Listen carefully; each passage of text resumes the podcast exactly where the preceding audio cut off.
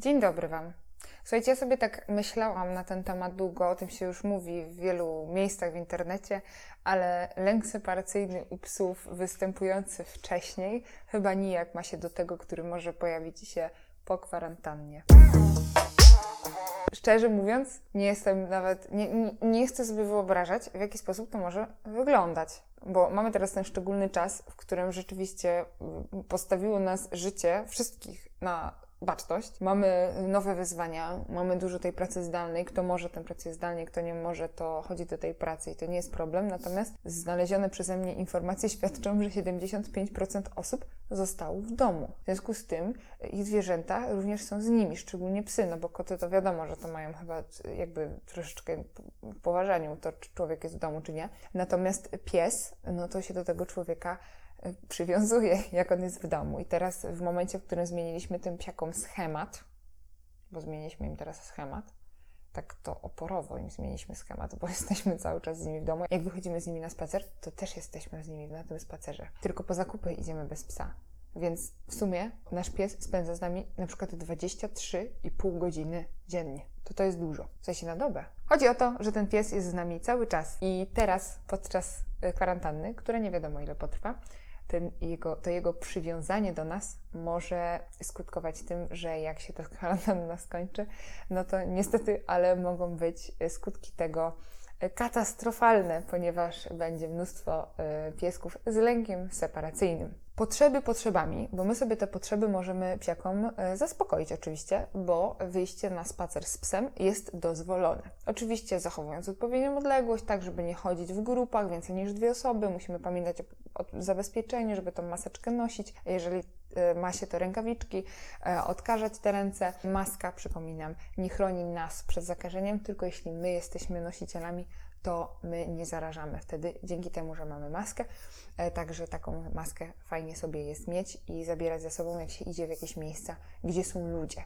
Mają super osoby te, które mieszkają teraz w górach, albo na przykład gdzieś na jakimś wydupiu tak zwanym i mogą sobie tam siedzieć i y, omijać koronawirusa y, szerokim łukiem. Natomiast my w centrum miasta mamy troszeczkę przesrane. A nasze pieski z nami to już w ogóle mają przebane. Po pierwsze, są już nami zmęczone po tych dwóch tygodniach kwarantanny.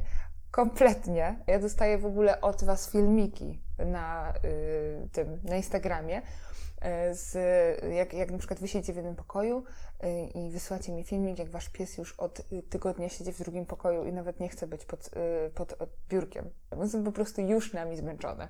Zaspokajanie potrzeb może się odbywać, bo wyjść na spacer oczywiście z psem można, a na tym spacerze się zaspokaja większość potrzeb psich. No i oczywiście można robić z psem treningi. Jeżeli chodzi o te tematy, jeżeli ktoś z Was potrzebowałby wsparcia bądź miał pytania, to na grupie Masz Psa w grupie raźniej na Facebooku codziennie przez 7 dni wrzucam teraz y, ćwiczenia, więc można sobie tam na tą grupę wejść i zobaczyć. I y, będzie webinar, tutaj pojawi Wam się link.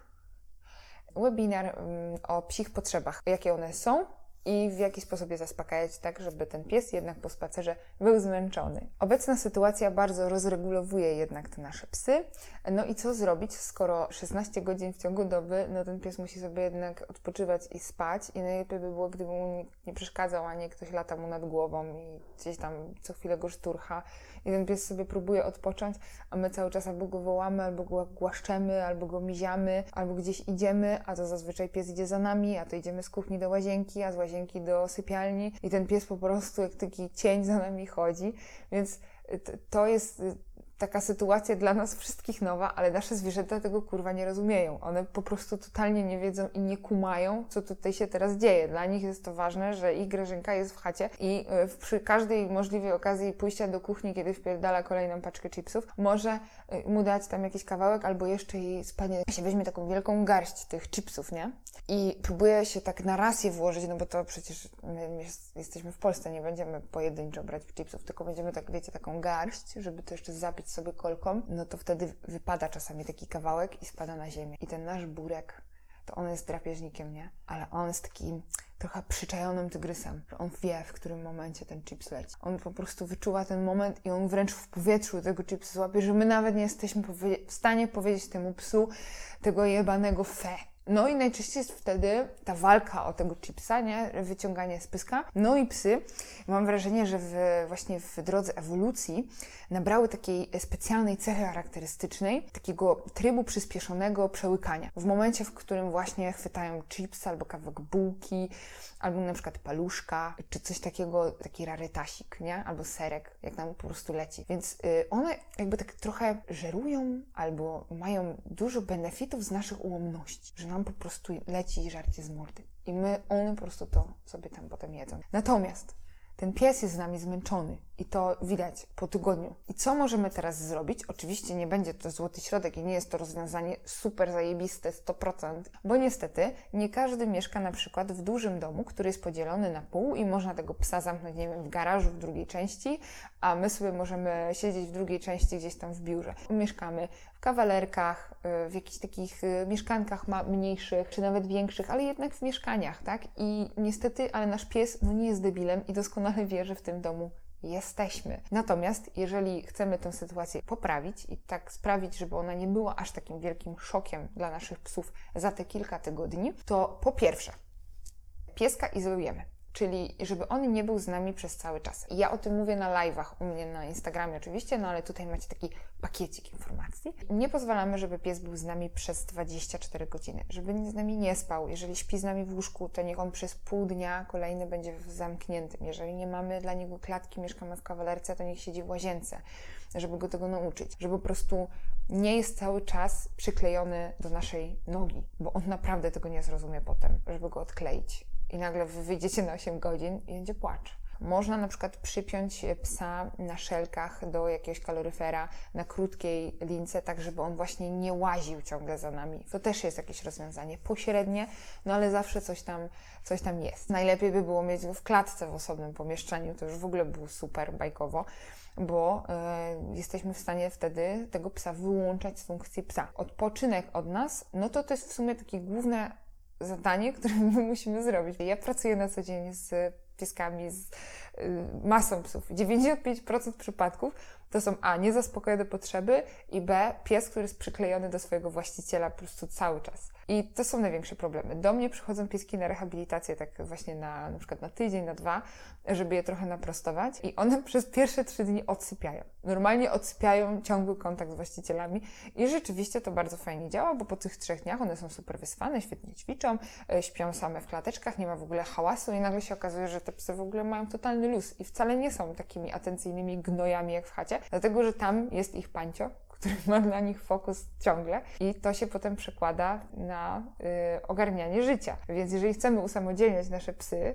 i w tej sytuacji trudnej, kiedy jesteśmy cały czas w tej chacie, no bo jak wychodzimy do pracy, to jeszcze pół biedy. Natomiast teraz, jak siedzimy w chacie, to naprawdę odizolowanie tych psów od nas na y, właśnie część tej doby, to jest naprawdę dobry pomysł. Wierzcie mi, waszym psom się nic nie stanie. One nie będą nieszczęśliwe, one będą wyspane. One mogą odpocząć, dlatego że pies naprawdę naprawdę potrzebuje odpocząć od wszystkich, wszystkiego. I tutaj wskazówka dla osób, które mają dwa psy, również proponuję je oddzielać od siebie, bo psy od siebie muszą również odpocząć, tak samo jak mieszkają z kotem, to też dobrze jest sloty takie czasowe w ciągu doby y, dla tych zwierząt organizować, rzeczywiście takie osobne. Druga sprawa, która jest mega ważna, to jest właśnie to zaspokojenie potrzeb czyli żeby psiaki miały odpowiednią ilość y, zajęć. Jeżeli teraz nie jesteśmy w stanie im dać tyle ruchu, ile wcześniej było, to możecie więcej y, takich zabaw umysłowo-węchowych po prostu porobić z takim psem w domu, żeby ten pies rzeczywiście był zmęczony i żeby było zaangażowane te partie jego energii, czyli węszenie, myślenie i skupienie się na pracy, y, żeby one były zaspokojone. O tym też trzeba pamiętać. I jeżeli chcecie y, ćwiczyć na przykład z psem e, spokojne przebywanie w klatce, to klatkę ja osobiście proponuję zawsze ćwiczyć, kiedy pies jest właśnie zmęczony. I jeżeli ten pies ma być w tej klatce i sobie tam siedzieć yy, i odpoczywać, to dobrze by było, żeby on nie traktował tego miejsca jak takie miejsce oczekiwania na wyjście. Więc jeżeli te, pracujecie z nim z klatką, to proponuję psa karmić w klatce, żeby on był nagradzany w, w środku w klatce. Wtedy będzie chętniej w tej klatce y, siedział, będzie tam spokojniejszy, bo nie będzie na takim oczekiwaniu, że wyjdzie, bo tam zaraz są jakieś smakołyki. Także to jest też taki protip dla Was. Kolejna Trzecia ważna sprawa to, żeby nie być na każde nosa szturchnięcie. Jeśli wasz pies przychodzi tutaj do was i tak na przykład wam kładzie łapę, nie? Tutaj klasyk, kładzie, albo zabawkę w ogóle oślinioną.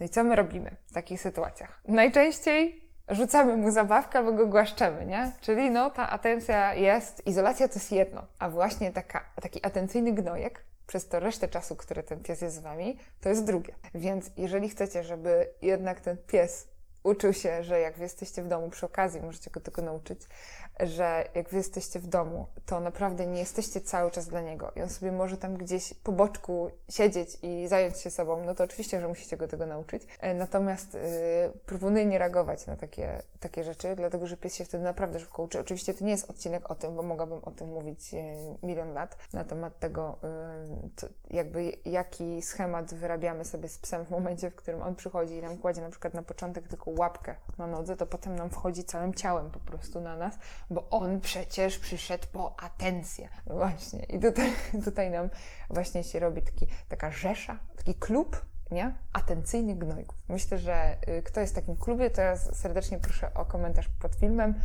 Y, myślę, że będziemy tworzyć takie grupy wsparcia i specjalne eventy dla osób, które mają atencyjnego gnoja na chacie. Jeszcze mogłabym dużo powiedzieć o tym, co robić z tym naszym psem w, w, podczas tej kwarantanny, natomiast opowiem o tym w, w kolejnym odcinku, który już mogę teraz Wam zapowiedzieć, ponieważ przygotowuję do niego materiał. Jest to odcinek właśnie, co robić z psem w domu na kwarantannie. Taka moja lista pomysłów, y, czym by można było się zająć. Natomiast jakby zbudowanie z psem teraz takiej zdrowej relacji polegającej na tym, że on szanuje waszą przestrzeń i wy szanujecie jego potrzebę spokoju i tak dalej, i tak dalej, to to jest mniej więcej tak samo, jak budowanie relacji z ludźmi. Powiem szczerze, że ja bardzo podziwiam osoby, które teraz siedzą na przykład ze swoim partnerem, bądź partnerką e, w domach e, i siedzą na przykład dwa tygodnie już na kwarantannie ze sobą, cały czas w tym samym domu i na przykład nie mają drugiego pomieszczenia. No to jest masakra, nie? Ja po prostu po trzech dniach to ja, ja bym umarła. To jest dla mnie nie do pojęcia. I to, ja mogę się dzielić teraz takimi moimi prywatnymi sprawami. Natomiast